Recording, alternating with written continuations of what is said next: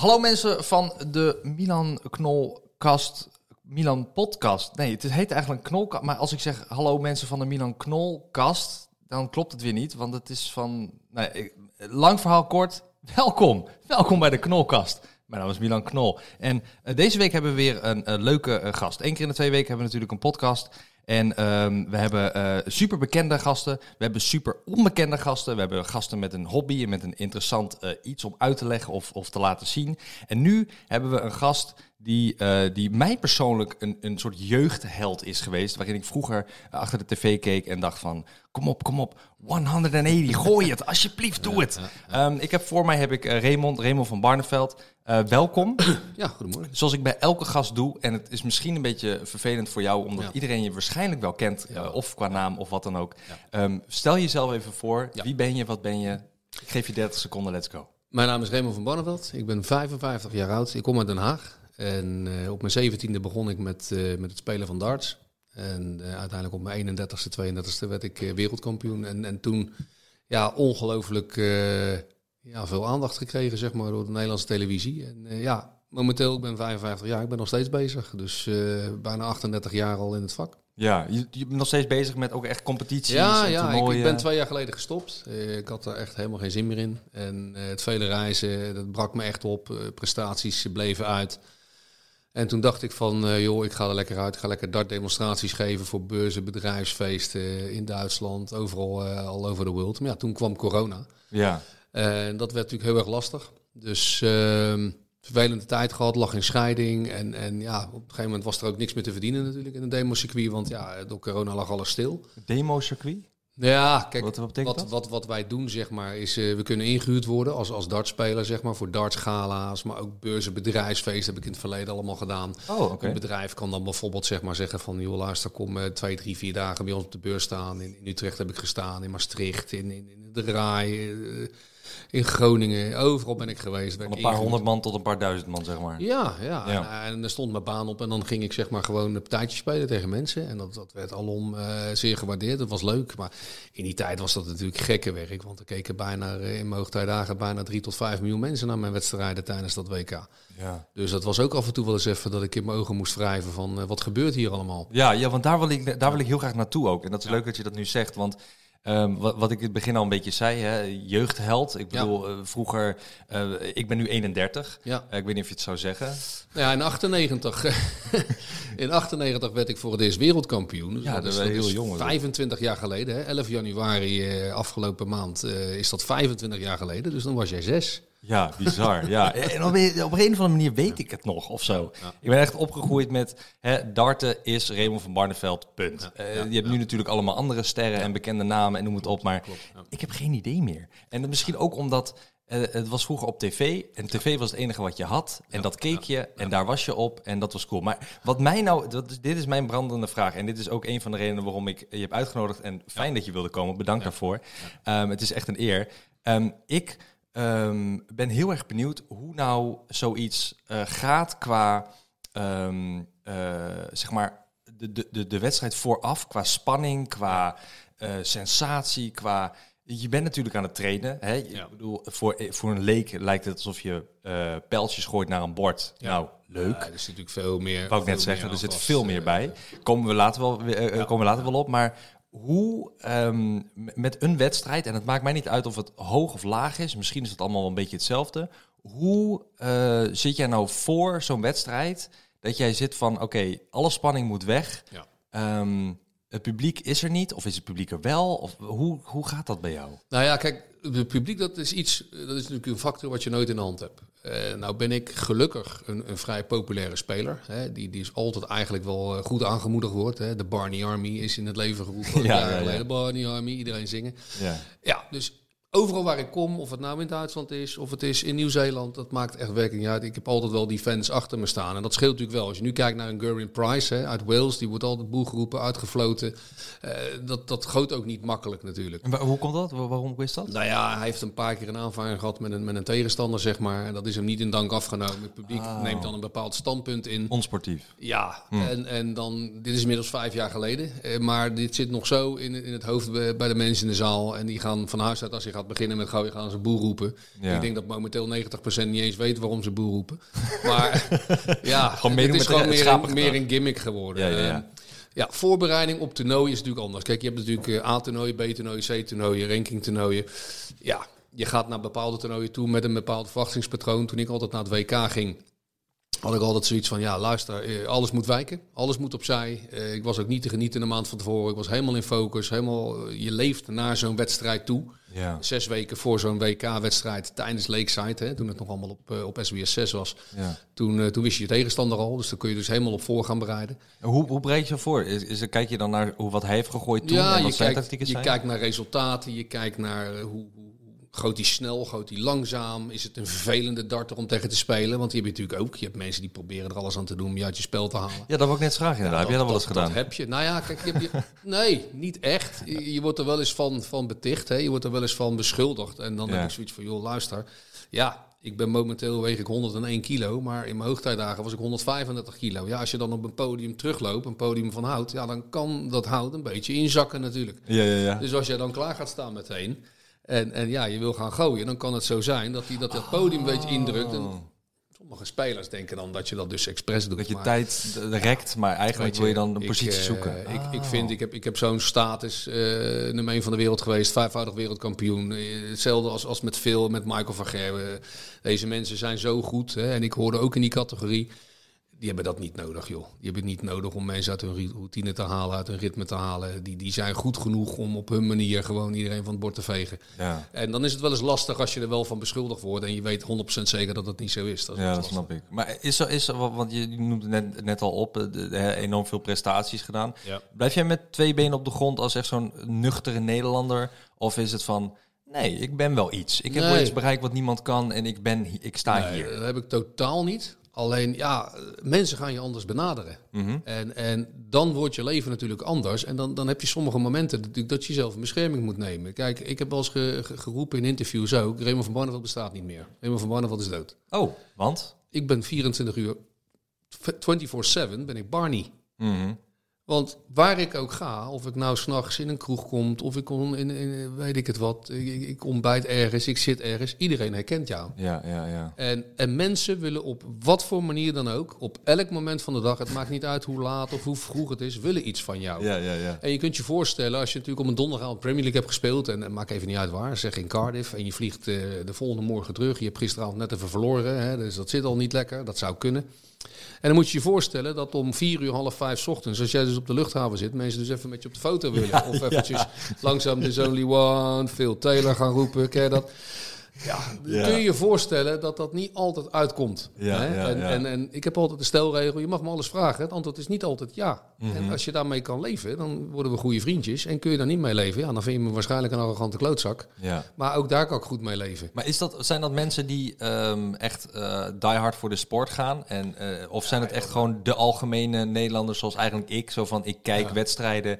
Ik ken je voornamelijk van vroeger. Maar ja, er zijn fans bij, zeker weten. Mm-hmm. Maar ik maak ook wel eens dingen mee. Er kwam iemand aflopen op Michael van Gerwen. Dat was volgens mij in Dublin uit naar een avondje Premier League. En dat scheen dus de burgemeester van Dublin te zijn, een vrouw. Ja. En die werd dus verteld, ja, daar zit Michael van Gerwen. Nou, Michael stond netjes op, 5:30 ochtends, ken je dat? En liep terug, keek niet naar mij om of whatever. Ik denk, nou oké, Michael was op dat moment 1 of 2 keer wereldkampioen. Ik 5 keer, ik denk, nou oké, het zal wel. Het uit. En naar de hand ging zitten en iemand anders attendeert haar erop, omdat ik er dus ook bij zat. Nou, toen kwam ze weer terug naar mijn tafeltje en toen zei ik gewoon even nee. Ja.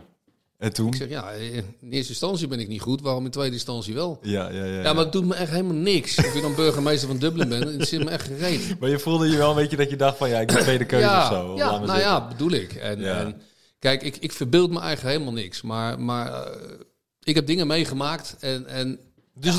Het is wel belangrijk voor je dat jij weet van jezelf, ik heb een bepaalde status bereikt en daar zit ik en het is heel leuk, het maakt me niet uit wie je bent, maar ik sta hier al en ik ga niet van deze troon af. Nee, kijk, er is natuurlijk heel veel veranderd. Ik heb natuurlijk nooit gedacht van, er staat eigenlijk iemand op met een groen shirtje, Michael van Gerwen, die gaat nog eens 2 keer zo gek doen, weet je, want wat die jongen gewonnen heeft en financieel en Ja, het gaat hem ongelooflijk goed voor de wind. Het gaat fantastisch met hem. Ja. Ik heb natuurlijk die dartsport helemaal vanaf het begin meegemaakt. Ja. Kijk, mijn eerste overwinning was £32.000. Hè, toen ik WK won. Nu winnen ze £500.000. Ja, ja. En ik zeg dan altijd heel grappig, dan kun je wat langer bij je baas wegblijven. Maar ja, dan kun je werk opzetten. Maar baal je daar niet van? Want dit is wel heel grappig dat je dat zegt. Want ik ga dit even vergelijken op mijn baan, tussen aanhalingstekens. Ja. Toen ik begon met YouTube ook, toen verdiende ik €150 per maand. Ja. Ik had 1 miljoen weergaven. Toen pakte ik misschien €500 per maand. Ja. Nu met 1 miljoen weergaven kun je €3000 per maand verdienen. Ja. Ja.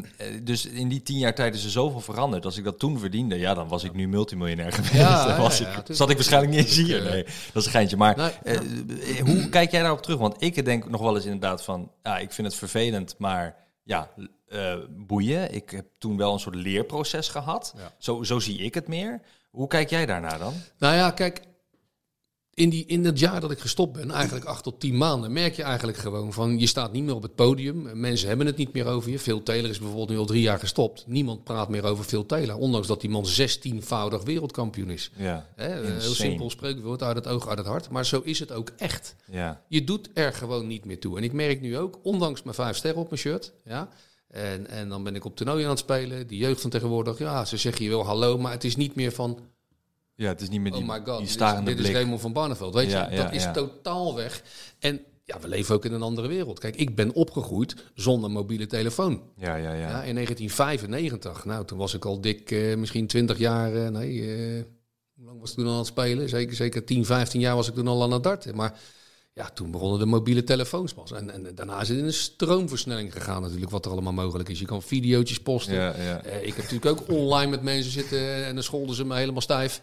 En dan denk ik, dan ga ik even wat terugsturen wat ik van jou vind. Ja, dan wordt er weer gekopieerd en geplakt. Ik denk, dat moeten we ook beter maar niet meer doen. Want dan kreeg ik mijn sponsors weer op de dak. Of mijn coach of mijn manager. Ja. Dat zijn leerprocessen natuurlijk. Maar uiteindelijk denk ik dat ik dat ik een mooie carrière heb gehad. Alleen het vreet natuurlijk wel aan je. Kijk, er komen mensen naar je toe op straat die zeggen, kijk, hij verdient miljoenen, hij verdient dit, hij verdient dat. Maar jij hebt het op de kaart gezet, zetten ze dan. Ja. Maar daar heb je niks aan. Maar daar koop ik geen boterham voor. Nee, dat is inderdaad. Want als ik met jou naar de supermarkt ga en ik moet afrekenen bij de balie en het is €100... dan zeg ik, maar ik ben toch die gozer die dat op de kaart heb gezet. Ja. Dan zeggen ze, ik heb ook gekeken, €100. Dus die €100 moet wel verdiend worden, snap je? Ja. En dan heb ik het nog steeds prima hoor, maar ik merk wel dat ik nog steeds aan de bak moet. Ik train nog steeds 3-4 dagen in de week, hè, om gewoon... Is dat richting pensioen als profdarter moeilijk? Ja, dat denk ik wel. Want kijk, ik ben natuurlijk ook begonnen. Ik heb het nooit aan iemand kunnen vragen. Mm-hmm. Ik heb nooit aan een voormalig wereldkampioen darter, want die waren er niet. Ik was de eerste. Ja. En ik heb altijd gezegd, ik rij op een onverharde weg. Hè? Een verharde weg, vol met kuilen en vol met stenen. Hè? Altijd boem, boem, boem, boem, boem. Uh-huh. Ik heb de weg geasfalteerd voor de mensen die na mij komen. Want die konden het allemaal aan mij vragen en van mijn fouten leren. Ja. Alleen ik rij nog steeds op die onverharde weg. Ja. Want ik weet het nog steeds niet. Wat zou voor jou een verwachting, of misschien niet een verwachting, maar misschien meer een soort van, zou het een hoop zijn dat er misschien iemand is die zegt van, hey Raymond, ik ben nu ergens aan de top, of kom even mee. Help mee, of doe dit. Of dat zou mooi zijn. Kijk, Michael heeft dat helemaal niet nodig. Die is gewoon helemaal uit zichzelf, weet je. Dus dat is allemaal goed. En hij heeft Phil Stone en Vincent van der Voort. Goede sponsors allemaal.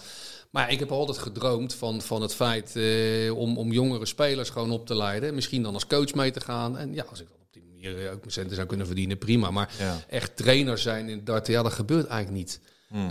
Sponsoring gebeurt eigenlijk ook niet meer. Vroeger was het gewoon zo, joh, hier heb je €10.000 per jaar en ga je toernooi maar spelen. Ja. Tegenwoordig zijn het allemaal maar mensen en bedrijven die investeren. Dus die zeggen gewoon van, joh, luister, we geven jou 10.000, 20.000 per jaar. We betalen je hotel, we betalen je reiskosten.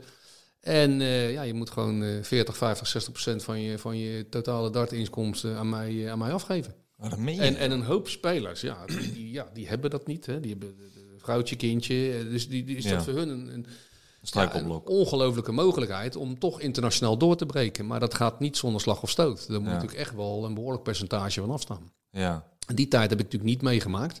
Ik heb natuurlijk altijd sponsors gehad, weet je. Dus alles wat ik verdiende, alles wat ik won, dat mocht. Maar je weet nu wel heel goed wat er speelt. Ja, heel goed. Dus je zit nog 100% in het wereldje. Ja. Maar want je zei ook, voordat we de podcast begonnen, zei je ook over trainingen en dingen. En dat vind je heel leuk om te doen. Ja. Nou, net gaf je het ook al aan, hè, dat je het leuk vindt om jongeren te leren. Zeker. Ja.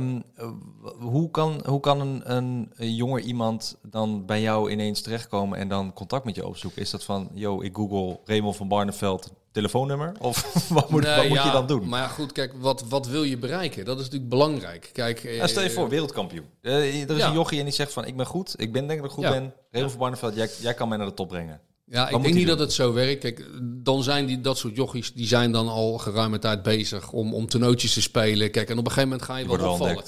Ja, dus die worden al ontdekt, weet je. Ja. En die liggen gelijk al voor de komende jaren vast. Dus dat is natuurlijk al lastig. Daarnaast heb ik natuurlijk ook met jeugdspelers geld geïnvesteerd. Jongen als Dirk van Duijvenbode, die het nu heel erg goed doet. Jeffrey de Zwaan, Mike Zuidwijk. Nou, met Jeffrey train ik 3 keer in de week. Heeft ook wat probleempjes gehad. Heeft nu zijn tourkaart weer terug. Gaat nu weer lekker gooien.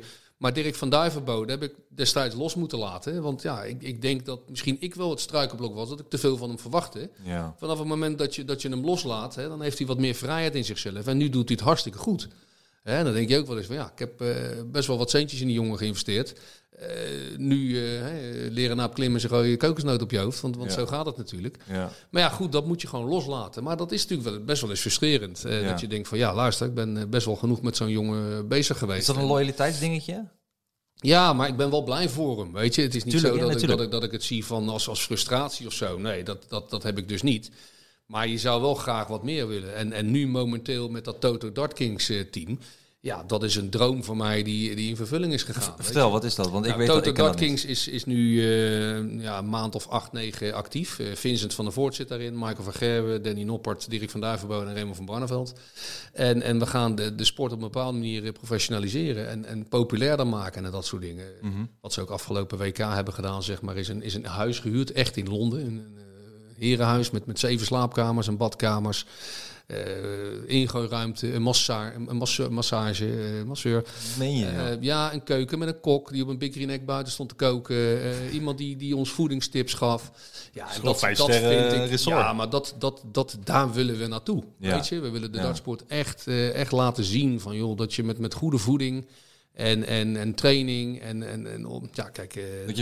Dat je verder kan komen wanneer je een soort gezondere levensstijl hebt. Ja, maar kijk, ik ben nu 55. Ik merk ook mankementjes. Kijk, ik ben niet meer zo scherp als toen ik natuurlijk 25 was. Mm-hmm. Ja, mijn ogen gaan achteruit. Ik heb suikerziekte. Ik ben diabetes, zeg maar. Dus soms koude handen. Hè? Ja. En 1 keer is het daar. Nou ja, koude handen. En ik hoef jou niet te vertellen, mijn handen en mijn gezichtsvermogen. Ja, dat is natuurlijk een van de belangrijkste dingen. Die heb je nooit. Heb je die toen ooit verzekerd? Net zoals Messi is zijn linkerbeen verzekerd. Maar als je dan 60.000 per jaar betaalt. Of, ja, klopt. Dan, en je gaat de kleine lettertjes lezen. Dan was ik uiteindelijk nog niks van terechtgekomen. Die gesprekken zijn er wel geweest dus? Jazeker. Ja.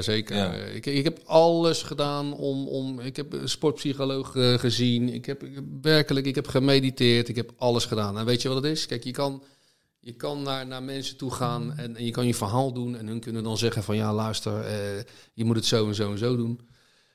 Ja, jij kan je tegenstander niet beïnvloeden. Mm-hmm. Ja, dus zo'n psychiater of een sportpsycholoog die kan tegen jou wel zeggen van luister, je moet het zo doen, maar jouw sportpsycholoog die kan er niet voor zorgen dat de Michaeltjes en al die andere jongetjes stoppen met 10, 11, 12 en 13 darters gooien tegen jou, want daar heb je geen invloed op. Ja, dan kan hij wel zeggen, dat is hoe jij daarmee omgaat. Ja, dat is makkelijk. Maar hun blijven die 10, 11 en 12, 13 darters gooien tegen jou. Uiteindelijk moet je het allemaal zelf doen. En ik ben groot geworden, allemaal zonder deze mensen. Ja. Ik ben daarna pas hulp gaan zoeken omdat ik wilde verbeteren. Mm-hmm. Ik wilde op gaan staan. Ik wilde Nederland laten zien, luister, wij kunnen dit ook. Wij kunnen dit beter. Ja. Nou, dat is soms gelukt. Ik wil net zeggen, is dat gelukt in jouw ogen? Ja, maar ik kwam bijvoorbeeld bij een sportpsycholoog in Nederland, bij Rico Schuijer. Een hele belangrijke, bekende man. En na een paar intakegesprekken en zo zei hij na 3 dagen, 3 keer van... joh, luister Raymond, hoe heb jij dat gedaan? Ja. Ik was 2-voudig wereldkampioen op dat moment. Ik ben inmiddels 5. Maar... Hij zegt, zoals ik jou leer kennen en hoe verlegen je bent en hoe je omgaat en hoe je staat in het leven. Ja, hij zegt, ik heb echt geen benul hoe je dit gedaan hebt. Ik kan van jou leren, zegt hij. Ja. Ik zeg, door wilskracht en doorzettingsvermogen dus. En het geloof in jezelf. Ik heb altijd, ik gebruik altijd de slogan belief, dus geloof. Ja, mijn oma zei altijd toen ik klein was, zei ik, oma, dat ken ik niet. Ja, Proberen. Alles kan, als je maar wil. Ja, doorzettingsvermogen. Ik denk dat dat vaak het ding is waar mensen stoppen. Mensen hebben geen geduld. Ja. En die stoppen dan op het moment dat ze eigenlijk nog zelfs een jaar, ook al is het maar een week, dat ze even door hadden moeten gaan. Ik had een jongen in de entertainerbar waar ik vroeger gooide. En die zei, joh, ik wil ook zo goed worden als jij. Ik zeg, nou, toevallig is er morgen een toernootje. Ik sta om 8 uur morgen voor de deur. 8 uur voor de deur, ben jij niet goed? Zei die man. Ik werk heel de week. Ik zeg, nou, daarom word jij dus nooit zo goed als ik. Want ik ga ook elke morgen om 5:30 mijn bed uit. Maar ik ga dus wel om 8 uur richting Friesland om Open Friesland te willen winnen. Weet je? Ja, en dat heb ik gedaan. En een zeeën van tijd. En sta er even bij stil hoeveel tijd je verliest aan het wachten op luchthavens, het zitten in treinen, het rijden van taxis. En kijk, bijvoorbeeld vrijdag moeten wij bijvoorbeeld naar Barnsley weer. Dan beginnen de eerste pro-tours. Nou, dan vlieg je 1,5 uur naar Manchester. Mm-hmm. Sta je op je koffer te wachten. Met een beetje geluk geen vertraging. Dan mag je nog even 5 kwartier in een taxi richting Barnsley. Ja. Nou, dan kom je daar, lig je daar in een hotel. Volgende dag moet je spelen. Stel dat je eerste ronde verliest, leg je de hele dag op je bed in een hotel. Ja, maar je vertelt het nou wel heel negatief. Niemand wil darter worden nu. Nee, maar dat is dus de keerzijde. Oh, okay. En dat is dus het leven waar je dus wel rekening mee moet houden. Ja. Kijk, verjaardagen. Maar ik denk dat dat heel interessant is voor de mensen nu om te zien. Ja. Neem een keer, tenminste, dat zou mijn advies zou zijn vanuit een video content creator perspectief. Ja. Neem een keer een cameraman mee. Vanaf het begin. Ja. Want ik ga nu naar Barnsley, ik ga daarheen, ik doe alles. En ook de chagrijnige momenten dat je loopt te vloeken op de stewardess. Of maar wat denk jij? Kijk, dat lijkt mij mooi om te zien. Ik heb ook 7 of 8 keer bijvoorbeeld, is mijn koffer dus niet aangekomen. Okay. Maar jij gaat lachen, maar je moet me voorstellen, kijk, dan heb ik dus mijn darts niet bij me. Hè? Oh ja, ik moet de volgende dag spelen. Ja, nou heerlijk wat om te zien. Pantalon heb ik niet bij me, ik moet schoenen kopen. Ja. Ik moet een nieuwe nette zwarte broek kopen, kijk, een shirtje. Mm-hmm. Nou ja, dat snap je sponsors ook wel. Je koffer is er niet. Ik pak even een shirtje uit de winkel en klaar. Ja. Maar je hebt wel een probleem. Je begint een probleem. Dus en je moet het allemaal maar oplossen. En dat werkt natuurlijk door, ook in je hoofd. Want hoe is het eens dan een keer gebeurd bij jou? Al meerdere keren? Echt waar? Ja hoor. En ik wou net zeggen, heb je een keer iets gehad dat je het dan helemaal niet is gelukt? Dat je echt... Doordat je er de pijlen niet had of het shirt niet had. Nou ja, dat je daardoor een wedstrijd niet kon doen. Dat speelt natuurlijk ook wel mee. Kijk, je wordt natuurlijk best wel moeder van als je natuurlijk in een vliegtuig zit met 8 andere Nederlanders. En die pakken alle 7, pakken die de koffertje van de band af. Ja, ja. En jouw koffertje zit er niet bij. Ja. Ja, dus dan krijg je natuurlijk ook gelach. Want ja, je wordt er ook een beetje het lachertje natuurlijk dan voor de zoveelste keer. Maar heb je een keer een wedstrijd niet kunnen spelen daardoor? Nee, dat niet. Ik heb dan gelukkig wel wat kunnen regelen. Maar toen heb ik met de pijlen van Dirk van Duijvenbode gegooid. Met een broek van Mike van Gerwen. Er was een keer een fan die had een Dutch shirtje van mij gekocht. Daar stond mijn handtekening op. Daarmee heb ik staan gooien. Dat meen je, Het is echt krankzinnig voor woorden. Ik schaamde mijn ogen uit mijn hoofd. Maar ja, wat moet ik dan? Je wilt toch presteren die dag. En je probeert er natuurlijk nog wel het beste van te maken. Maar het slaat natuurlijk helemaal nergens op. Nee. Ja, maar het is wel geweldig als je met je eigen shirt... met je eigen handtekening erop die je toen... Nou, dat is mooi.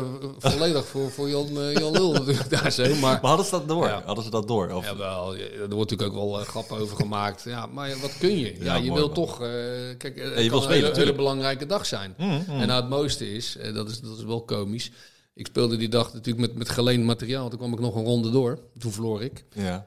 Diezelfde avond kwam mijn koffer in het hotel. Dus ik had al mijn spullen. De volgende dag ging ik spelen. Ging eerst de ronde eruit. Had je eigenlijk je spullen als je eruit... Oh, het kloten. Mooi man. Ja, ik denk dat jij echt ontzettende mooie verhalen hebt daarvan. Maar ook, zeg maar, de negatieve dingen die je nu kan verbloemen, denk ik, als je terugkijkt. Nou, kijk, ik kan terugkijken op iets fantastisch, weet je. Dat, Nee, maar ik bedoel meer gewoon zo van de negatieve dingen. Je hebt het over de luchthaven, dat zijn allemaal kleine negatieve dingetjes en zo. Of een shirtje niet hebben, of pijltje niet hebben, of wat dan ook. Maar... ik denk dat er heel veel dingen zijn. En dit is ook een beetje nu dat ik jou indirect wil vragen van... zoek zo'n tegenslag is geweest. Ja. Wat je zegt van, oké, dit was voor mij een zware periode in mijn carrière. Ja. Waarvan ik dacht, ik stop met de sport, ik doe helemaal niks meer. Is zoiets geweest en dat je dan nu erop terugkijkt? 2 jaar geleden. En ik ben niet de vrolijkste als ik verlies. Hè. Eigenlijk wie wel. Ik kan dat wat moeilijker aan dan een andere dartspeler. Slecht tegen je verlies? Of is het gewoon... Verschrikkelijk. Ja, ik kan er gewoon niet tegen. En dat is natuurlijk ook wel alom bekend. Kijk, met alles? Ook met steenpapier schaar? Nee, dat eigenlijk weer niet. Oké, want ik wou net steenpapier schaar. Wel hoor, want als ik met mijn vader zat te schaken of strategen zat te spelen... en dan pakte mijn maarschalk of mijn koningin op het schaken... dan was ik bij wijze van spreken, gooi ik het spel om. Dan kon ik er niet tegen. Ja. Later is dat allemaal wel meegegaan. Maar echt met darten. Mm. Ja, en waarom dat nou is, ik heb geen idee. Ik heb werkelijk geen idee. Mijn vader en mijn moeder hebben het totaal niet. Mijn zus heeft het niet. Alleen ik heb het. En, ja. Ja, het lijkt wel dat ik in mijn jeugd iets tegen mezelf heb gezegd. Ja, je bent een boerenlul, je kan helemaal niks. Met darten blonk je dan uit. Mm. En elke keer als je dan weer verliest, dan komt dat stemmetje weer in je op van zie je. Ja. Je bent toch weer, je kent er helemaal niks van. En ja, dat ging een eigen leven leiden. Maar, ja. En 2 jaar geleden had je de grootste tegenslag daarin, wil je zeggen. En... Ja, en mijn manager kwam toen naar me toe, Jacob van Bodegom, maar zegt, je wordt gewoon ook moeilijk handelbaar, weet je, voor mensen om je heen.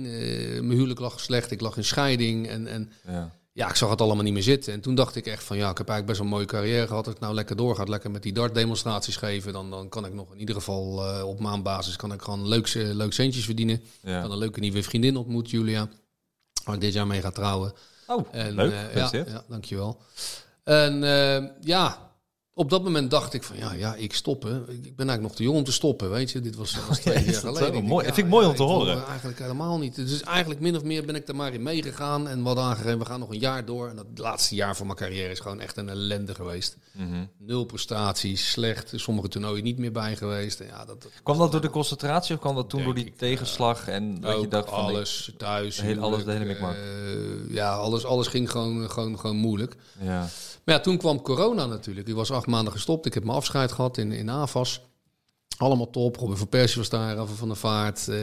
Echt helemaal Rico Verhoeven en echt Robby Iden was daar. Was echt een wereldavond. Ja, groots uitgepakt. En echt top en echt geëerd. Helemaal super. Ja, dan kom je dus in die valkuil terecht van wat ga je nu doen? Ja. Hè? Want als ik natuurlijk elke maand gewoon mijn demo'tjes kan doen en ik kan daar mijn centjes mee verdienen, dan blijf je nog betrokken, analyses geven op tv, allemaal leuk.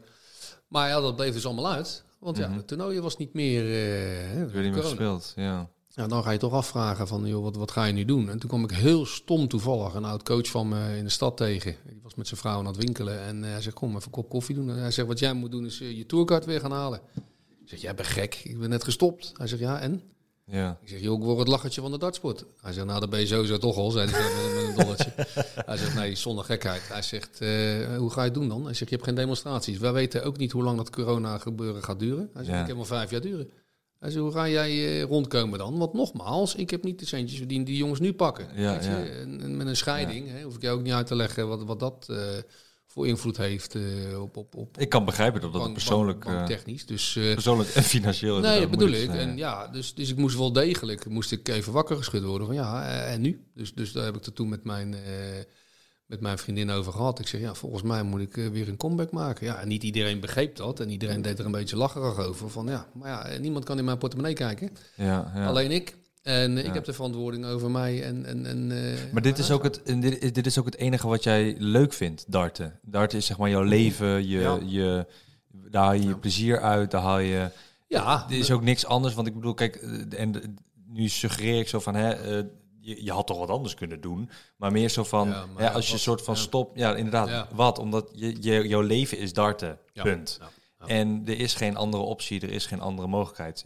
Klopt dat? Of is dat... Nee, dat is er niet. Kijk, kijk, als jij een voetballer bent, je groeit op. Hè? Je hebt een prachtige, mooie carrière. Ga er dan even vanuit dat al zo is. Ja, dan kun je dus doorgroeien. Je kan je trainersdiploma halen. Je kan teams gaan coachen. En, voetbal en darts is natuurlijk niet te vergelijken qua financiële middelen. Dat is natuurlijk een lelijk eentje met een Formule 1-wagen vergelijken. Dat is totaal niet, staat dat met elkaar in vergelijking. Ja, klopt. Maar dat leeft dus niet in darten. Want als ik dus na mijn carrière had gezegd, joh, ik ga lekker mensen trainen en ik kan elke maand gewoon een salaris ergens opstrijken. Ja, dan had ik dat misschien wel willen doen. Ja. Maar in darts is dat gewoon niet mogelijk. Het enige wat ik kan doen, dat is de gok nemen om in 2-3 jonge jongens misschien te zeggen... Oké, ik ga jullie sponsoren. Dan moet dat geld allemaal van mij afkomen natuurlijk. Dan moet ik zeggen, oké, ik krijg een percentage van jullie terug. Maar niks van niks blijft niks, hè? Ja, want in die tijd dat ik Dirk, Mike en Jeffrey sponsorde... werd er niks teruggegenereerd. Want dat werd constant eerste ronde verliezen, tweede ronde verliezen... Ik moest natuurlijk wel mijn centen erin stoppen. Je kan investeren in iemand. En dan moet je eigenlijk maar het geluk hebben en de hoop hebben dat iemand doorbreekt. Want hoeveel... De kans is natuurlijk heel klein. Heb jij al een berekening gemaakt met percentages van hoeveel er zeg maar slaagt van darters in zo'n toernooi? Of hoeveel kans je hebt. Want ik heb toen een keertje gezien dat er dus... ik weet niet, volgens mij was dat op zo'n goksite, weet je, dat je kan gokken op een darter van hoeveel die gaat winnen of niet. Ja. En dan zag je ook de bijstaande percentages van hoeveel kans iemand had om een wereldkampioenschap te halen of om dit te halen. Ja. Ja. Zijn die dingen hoog of laag? Of hoe moet ik dat zien? Verschillend. Kijk, ik heb wel eens een keer een wedstrijd gezien... Michael van Gerwen, Chris Dobie. En de onderling resultaat, want dat ken ik dan in een bepaalde statistieken-app... kan ik dat opzoeken, was 16-0 in het voordeel van Michael van Gerwen. Dus Chris Dobie had nog nooit van hem gewonnen. Dus ik zit daar bij Viaplay in de studio. Dan meld ik dat. Ja. Dus wordt aan mij gevraagd, joh, wat denk je, wat dit... Ja. 16-0, wat denk je nou wat ik ga zeggen? Ja. Maar het werd dus 16-1, want Chris Dobie won. Ja, in darts is daar werkelijk niks van te zeggen. Iedereen kan van iedereen winnen.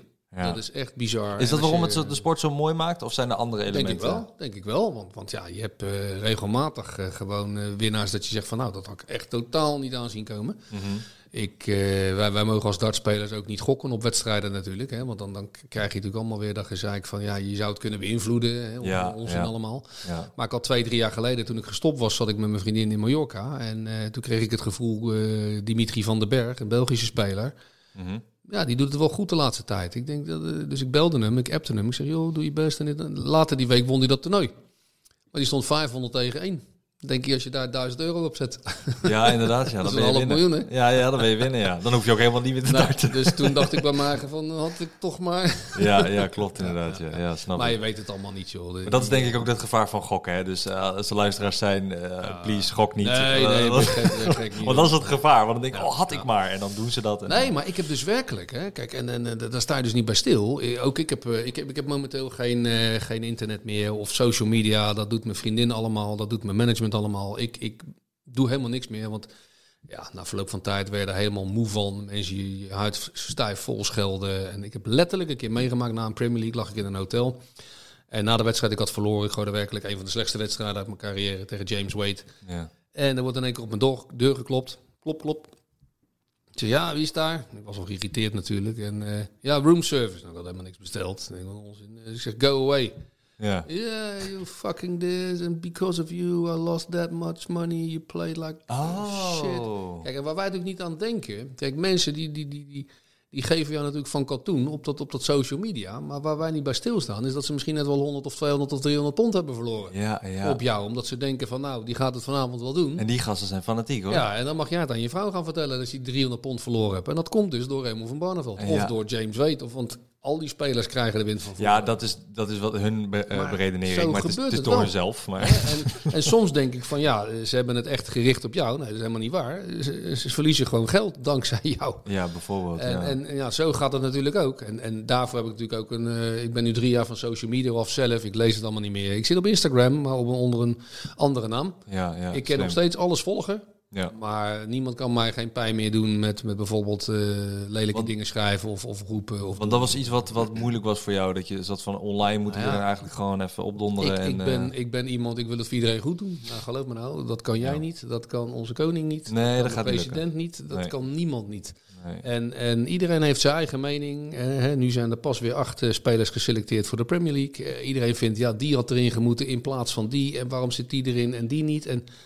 ja. Mensen hebben nou eenmaal meningen. En ik heb het geluk dat ik een populaire speler ben bij het grote publiek. Ja. En dat overal waar ik kom, dat iedereen ziet dat daar een legende, want we zeggen altijd legend, dat daar een legende staat. Ook afgelopen weekend weer in Duitsland. Er zitten 3000 man in de zaal voor een dartsgala, zeg maar. Daar word ik dan gewoon voor ingehuurd en worden we ingevlogen en ingereden. Ja, dan gaat er gewoon 3000 man bijna op stoelen en banken staan... omdat Barney op het podium komt. Kijk, dat geeft wel heel veel... Komt dan dat gevoel van vroeger weer terug? Ja, natuurlijk. Dat ik wou net zeggen. Kijk. Ik zie ook meteen glunderen namelijk. Ja, maar luister, kijk, ik heb hier Ahoy gespeeld. Ja. Rotterdam Ahoy natuurlijk met de Premier League een aantal jaren. Ja, en dan zitten gewoon 5 tot 7 tot 10.000 mensen in de zaal. Helemaal in het oranje. Ja. En dan kan je zo die beelden wel laten zien. Nou, dat is kippenvel. Ja, dat is fantastisch, dat is lijkt echt kippenvel. En zelfs toen ik daar tegen Michael van Gerwen speelde... 2 Nederlanders tegen elkaar... ja, merkte je toch dat de zaal grotendeels van mij was. Ja. Ja, dat zijn mooie momenten natuurlijk. Dat geloof ik wel. Dus de titel, soort van legend, legende... valt niet voor jou heel zwaar dat je zit van... oh nee, nu moet ik ineens... ineens aan mensen hun eisen voldoen. En moet ik ineens anders gaan gedragen. Je bent nog steeds gewoon van, joh, boeien, ik ben vroeger had je, dat probeer je wel te zijn. Ja. Maar zoals ik al eerder aangaf, kijk, ik zit bijvoorbeeld gisteravond zitten we tapas te eten. Ik zie twee mensen voor me zitten. Zitten gewoon ook netjes te eten. Einde van de avond, ik ben netjes uitgegeten. Man staat op. Ja, ik kom helemaal uit Dublin, ik heb u gezien. En de man heeft totaal niet naar me omgekeken, heel de avond niet. Maar staat netjes op, ziet dat ik uitgegeten ben. En dan is pas fan, vraagt netjes om een foto. Nou, dan kan alles als je netjes vraagt. Maar ik heb ook wel eens knulletjes van 13, 14 jaar, die komen naar me toe en die komen al met een camera gelijk vragen niks. Kunnen we even een fotootje maken? Ik zeg, hey, ik heb niet meer aan de klas gezeten, hè, vriend. Welkom in mijn leven. Ja, maar daar kan ik heel slecht tegen. Ik vind... Toon wel een beetje respect. Ja, weet je, gewoon van. En ik heb mensen ook al gewoon eens weggestuurd. Nou, dan ben ik die arrogante lul maar. Ja, boeien. Zit me echt helemaal niks. Ja, ja. Maar ik vind wel, vraag het normaal, vraag het met respect, vraag het netjes. Ja. Dan is ineens alles mogelijk, ken je dat? Ja, ja, nee, ik snap wat je bedoelt. Ja, en dat zul jij ook hebben. En ja, kom je op plekken hè, waar mensen natuurlijk ook wel eens een biertje op hebben. Dat gebeurt natuurlijk ook, want ik speel natuurlijk ook gewoon competitie. Ja. En ja, dan lijkt het me iets extremer. Qua mensen roepen dan alles. Ja. En jij staat daar dan broodje nuchter te spelen. En dan denk ik, dat is lekker zeg dit. Zit ik hier op te wachten? Ja, want je bent natuurlijk een open schietschijf. Want je kan niks doen. Ja, want als mensen je echt beledigen of weet ik het wat. En dat is echt gebeurd. Ja, je kan niks. Wat moet ik doen dan? Ja, klopt. Ja. Is dat bij andere spelers soort van hetzelfde? Of is dat echt jouw Haagse mentaliteit die je hebt? Want... Ik heb ook in Den Haag gewoond, 5 jaar lang, in mijn jeugd. Waar? In Houtwijk, in Loosduinen. Ja. Dat was volgens mij... Ja, in Houtwijk en in Loosduinen. Ja. En dat was voor mij een hele moeilijke tijd, omdat ik uit het noorden kom. Ik kom uit Assen. Ja. Ja. Dus het was echt van Drenthe, boersleven, als het ware. Want tenminste, toen ik in Den Haag kon wonen, zeiden ze, waar zijn je klompen? Dat was letterlijk het eerste wat tegen mij werd gezegd. Ja. En daar werd ik op getreiterd. Maar mijn stiefvader toen de tijd, die is Haags. Ja. Dus daarom gingen we daar toen heen. En die heeft mij echt de Haagse mentaliteit geleerd. Ja. Ik moest de Haagse Harry lezen. Moest niet, maar dat deed ik. Ik heb onlangs nog eentje gekocht in de kringloop, de Haagse Harry. Ja. Dan leer je niet alleen de taal, het accent, maar dan leer je ook de grofheid en de meer zo de mentaliteit van... Ik heb scheid aan jou en wat je denkt. Ja. En dat boeit me niet. Ja. Maar niet iedereen in Nederland is zo, zeg maar. Want in Assen, waar ik dan vandaan kwam, de mentaliteit die we daar hebben, was van... Je groet elkaar op straat. Je zegt hallo. Je houdt rekening met elkaar altijd, punt. Ja. In Den Haag is dat toch wel een andere mentaliteit. Ik zeg niet dat alle Haagenezen zo zijn, hoor. Ja. Maar het is gewoon een andere mentaliteit hoe ze met elkaar omgaan. Ikke. En... Ja, een beetje ikke. Iedereen denkt alleen aan zichzelf. Ja, maar ze respecteren elkaar wel. Jawel, want de Haagenezen, wat ik voor mijn gevoel... en moet je compleet mij in de reden vallen als het fout is... maar mijn gevoel was toen ik daar opgroeide... was de Haagenezen vinden de Haagenezen fantastisch. Die zijn goed. Ja, ja. Maar als je als Hagenaar, want dat was ik... dat is iemand die in Den Haag komt wonen, maar niet is geboren... een Hagenaar daar komt, dan moet je het verdienen. Ja. En dan moet je jezelf maar laten zien wat je kan... voordat je überhaupt wordt geaccepteerd door een Hagenees. Ja, kijk... Zo kreeg ik dat gevoel. Natuurlijk een eigen taal. Kijk, ik vroeger keek al naar Van Kooten en De Bie. En ja, dat is heerlijk om... maar een echte Hagenees, die weet waar je het over heeft. Ja, ja. En als ik dat met iemand probeer te delen buiten de stad... dan zeggen ze, Kooten en Bie, wel eens gezien, maar...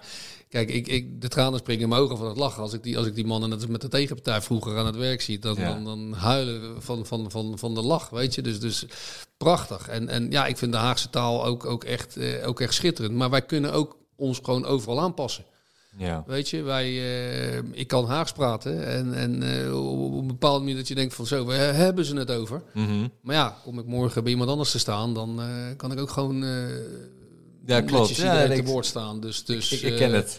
Kijk, en ik zat in militaire dienst destijds. Ik was de enige Hagenees. En ja, iedereen vond dat prachtig, dat taaltje. En ging het waarschijnlijk overnemen en moppen vertellen en allemaal lachen, joh. Dus, nee, ik ben echt... die Haagse mentaliteit, zeg maar, dat zit er denk ik ook in tijdens zo'n wedstrijd... of überhaupt in de mentaliteit van de sport. Zo van, ik moet winnen, ik ga laten zien even wie ik ben. Niet opgeven. Er is bijvoorbeeld een screenshot. Hè? Dan zie je echt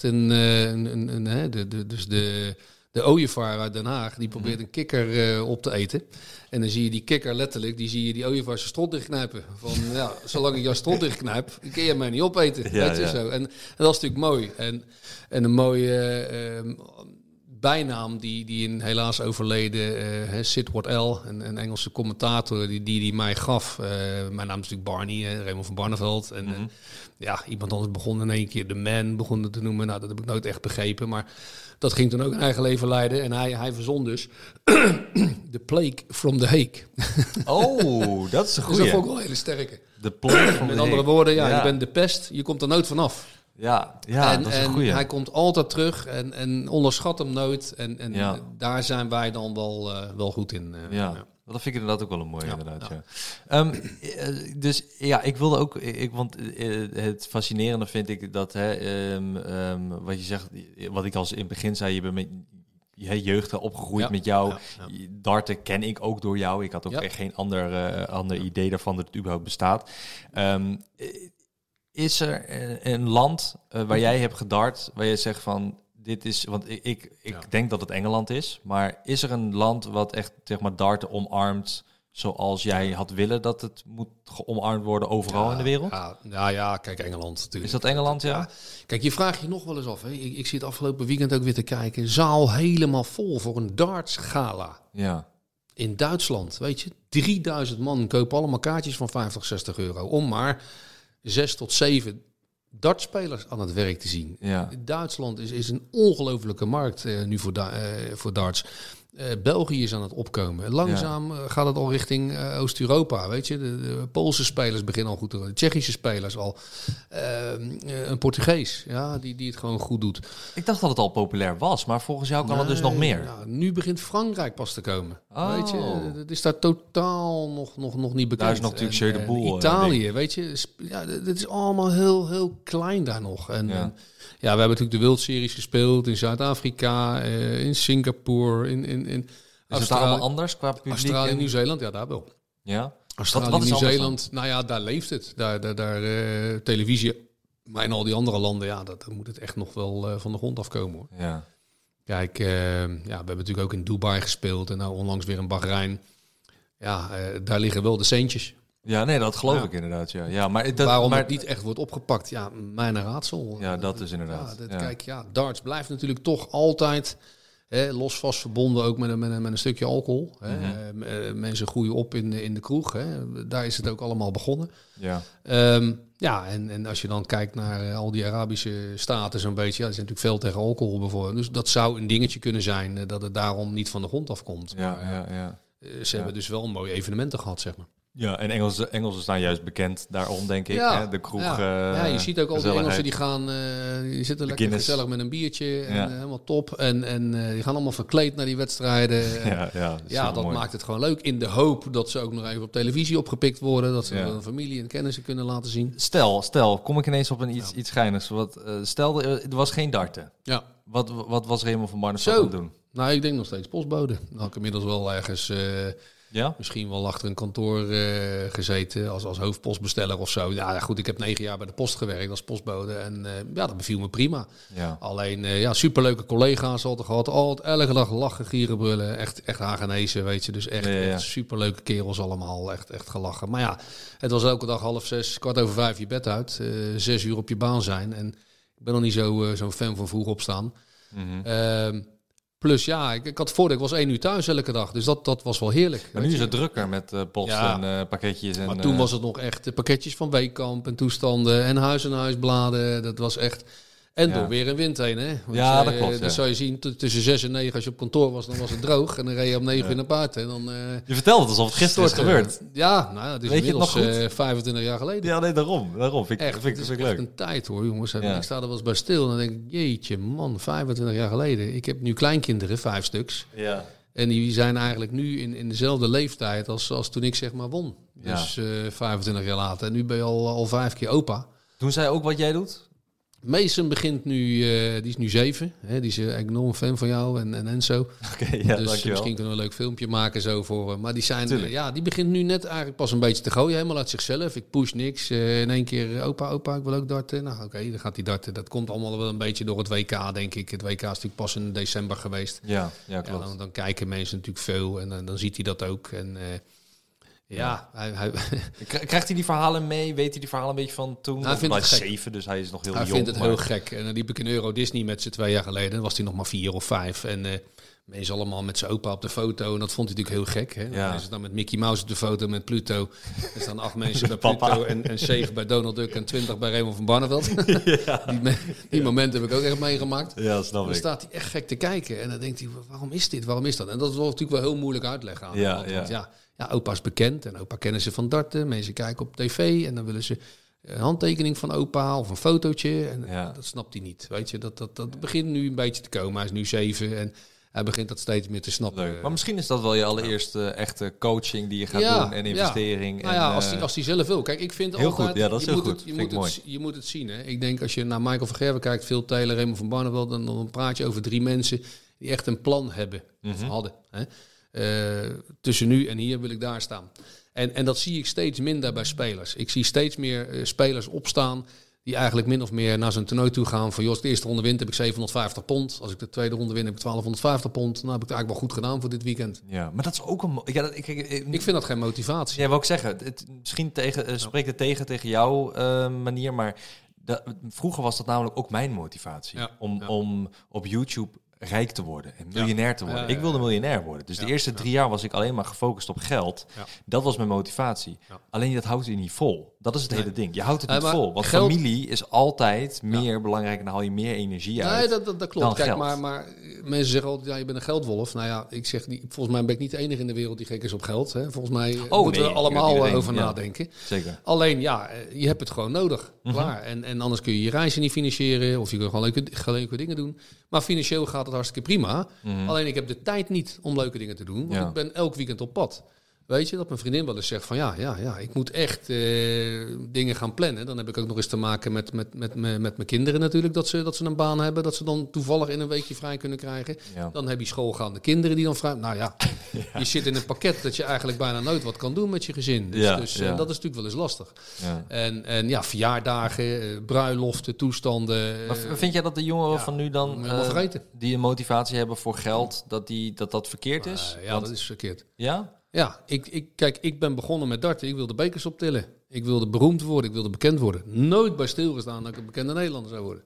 Daar heb ik nooit bij stilgestaan. Of dat je heel, heel rijk wilde worden of iets in die richting. Nou ja, die droom heb je natuurlijk als kind wel. Ja, natuurlijk, dat was niet de motivatie. In die tijd dat ik begon met darten, dat kon je geen miljonair worden. Dat was onmogelijk. Ja. Ja, en ineens begint het hier in Nederland te leven. Ik kreeg ineens fantastische sponsors in 1998. Ik ging ineens beurzen, bedrijfsfeesten doen, clinics. Allemaal goed betaald. En goede sponsors met waanzinnige bedragen. Ik denk van, wat gebeurt mij hier? Ja. Maar het is best gek, hè? Ik rijd net hier alleen naartoe. Maar in die jaren, dan reed ik op de snelweg. En dan... laten we zeggen, 1/3 van de Nederlandse bevolking... die had mijn wedstrijd gezien in de finale. Dus dat als we toen 15 miljoen mensen hadden... dan is dat dus 5 miljoen mensen... die hebben iets over mij gehoord... of kennen mij via de krant of tijdschriften... of hebben me op televisie gezien. Dat is elk 3e autootje wat jou passeert, hè, links op de snelweg. Ja, denk je daar echt zo over na? Nou, zo zal ik eens te denken. Elk 3e autootje, dat kent mij. Ja. Dat is wel heel vreemd. Ja. Ja, is dat iets wat je mist? Of is dat zo van, niet dat ik mis. Het houdt je natuurlijk ook wakker van... Ik kan niet zomaar even dingen roepen. Ik kan niet even ergens zeggen. En vandaag, we leven in een tijd, je kan niks meer zeggen. Hè? Nee, maar dat zit je ook niet meer op social media. Ook dat, maar er zijn mensen. Kijk, nu ook, er is een Braziliaanse dartspeler, Diego Portela. En die maakt elke dag een grap online. En die maakt afgelopen week een grap. Ja, met iets met zelfmoord of weet ik het wat. En die kon meteen als sponsor weg.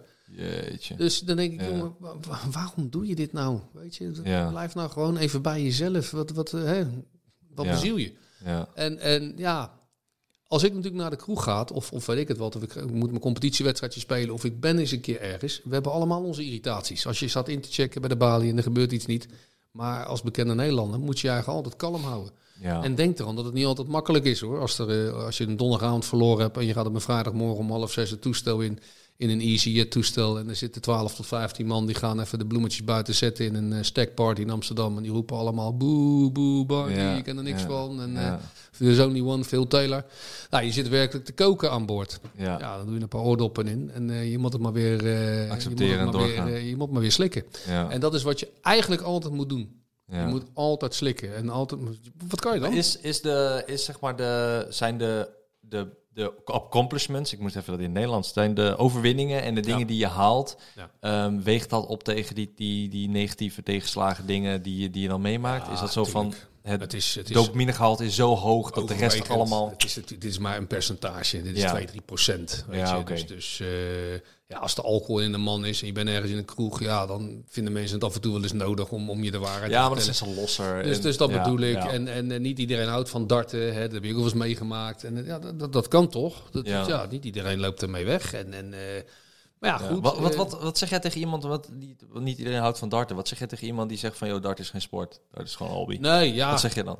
Of is er die discussie hebben we natuurlijk heel vaak gevoerd. En daarom. Maar ik denk dat jij inmiddels met al die jaren ervaring, dat jij nu wel een zin of een paar zinnen kan zeggen van, dit is het punt. Kijk, ik vind zolang je in een competitieverband gaat spelen en je gaat echt landen tegen elkaar spelen, wereldwijd, ja, dan is een spelletje natuurlijk een sport geworden. Kijk, er zijn Olympische sporten, zoals boogschieten, trampolinespringen. Ik wil niemand beledigen. Mm-hmm. Maar dan denk ik ook wel eens, zou darts daar thuis horen? Ik denk zelf van niet. Maar... ja, uiteindelijk vinden andere mensen weer van wel. Ik denk van, joh, hou het gewoon zoals het is. Kijk, er zijn bepaalde sporten. Ja, is vissen een sport? Ja, ik weet het niet. Maar, gamen, daar ben ik wel benieuwd naar. Gamen, vind jij gamen een sport? Nou, ik vind van wel. Vertel. Nou, kijk, ik zit daar vol in, hoor. Ik heb ook een PlayStation en ik heb een Xbox. En als ik een partijtje tegen jou wil spelen, dan doe ik dat als een spelletje. Maar een spelletje is competitie geworden. Hè? Er zijn mensen die pingelen je helemaal gek op dat FIFA en dat soort dingen. Dat is kunde, weet je. En dan ga je nationaal, dan ga je internationaal. Ja, dan wordt het gewoon een sport. Want je mag dan ook geen fouten meer maken. Hè? En je moet je voorbereiden. Ik weet niet hoe die mensen zich voorbereiden. Maar je moet wel goed fysiek in orde zijn, mentaal goed in orde zijn. En dan doe je er alles aan om uiteindelijk tot succes te komen. En dan vind ik het een sport geworden. Dan is het geen spelletje meer. Is het voor jou dan... want ik vind het heel mooi dat je dat zegt, zeg maar, dat je dat ziet en dat je dat heel erg niet over één kam scheert van. Ja. Hè, net zoals, want je hebt dat vaak natuurlijk naar je hoofd gekregen, denk ik, van dart is helemaal een sportje. Ja, maar waarom is schaken dan wel een sport? Nou, dat bedoel ik inderdaad. Ja. Ik ben het met je eens, hoor. Ik ben 100% met je eens. Ik zit even naar de tijd te kijken, maar we hebben een fantastisch gesprek gehad. We zijn 51 minuten lekker aan het lullen. Gezellig, ja. Ontzettend fijn.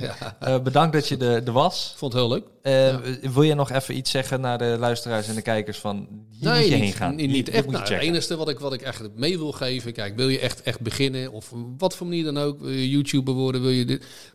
Focus. Probeer het wel te voelen. Hè. Zorg niet dat je altijd alleen maar door geld je eigen helemaal gek laat maken. Maar probeer de maatschappij ook aan iets bij te dragen. Kijk, ik wilde altijd de beste zijn in wat ik doe. En dat is me ook een hele lange tijd is me dat gelukt. Ja. Focus, doorzettingsvermogen, niet opgeven.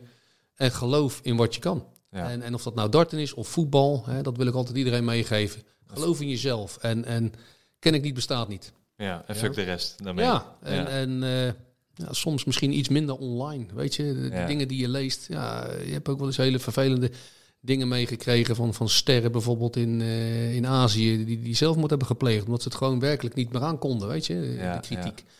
Ja, dat moet je niet onderschatten. Ja, je moet hem redelijk hard... Kijk, je zit in een wereld, hè. Kijk, als ik vroeger wel eens gepest werd op school, dan ging ik naar huis en dan was ik er een dag vanaf. De volgende dag ging ik naar school.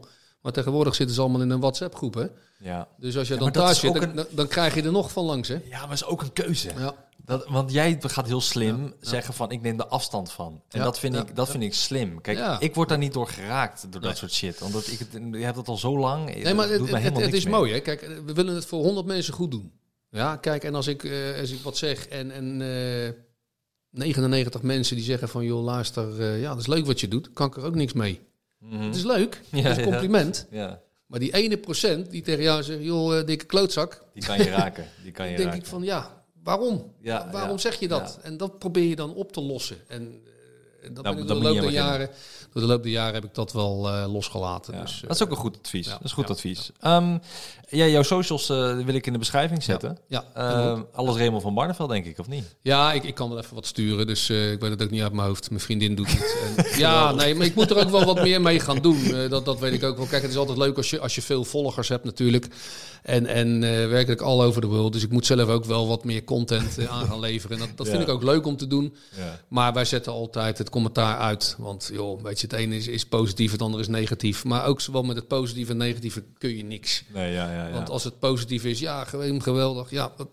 Ja, leuk, lief. Ja, maar die paar negatieve momenten, En geloof me, die zijn echt niet altijd leuk. Als je kinderen en je kleinkinderen uitgemaakt worden voor... Nou, ja. En die zitten ook op social media. Die zitten op social media, dus die worden op school weer mee geconfronteerd. Ja, ik snap je heel goed. Echt niet grappig. Ik snap je heel goed. Nee, oké. Bedankt, nogmaals. Ja, graag gedaan. En ik zie je graag over 2 weken weer met een nieuwe knolkast. Tenminste, de luisteraars, niet jou. Het zou gezellig zijn over 2 weken weer. Waarom niet? Doe het dan bij mij. Ja, gezellig, man. Oké, doei iedereen.